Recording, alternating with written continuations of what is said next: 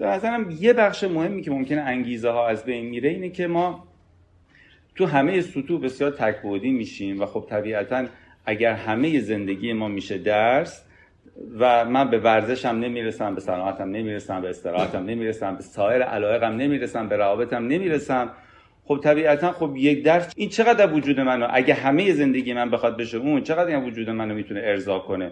خب بعد کم کم دیگه خالی میشه. خب دو روز اول پزشکی قبول شدم برام جشن می‌گیرن تبریک میگن جو زدم خوشحالم. بعدم مثلا خب پیش میرم بعد خب بعد کم کم انگار خالی میشم خالی میشم خالی میشم.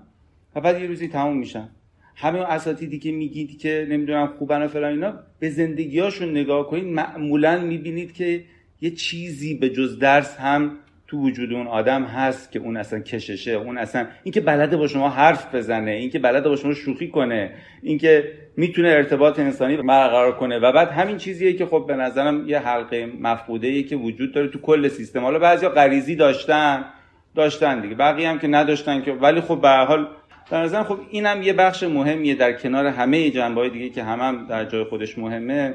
در نظرم اینی که ما یه مقداری به سایر ابعاد وجودی انسانی وقتی که توجه بیشتری داشته باشیم به نظرم کل انگیزه چه به عنوان استاد چه رزیدنت چه سطوح پایین چه بالا فضای آموزشی فضای متفاوتی میشه.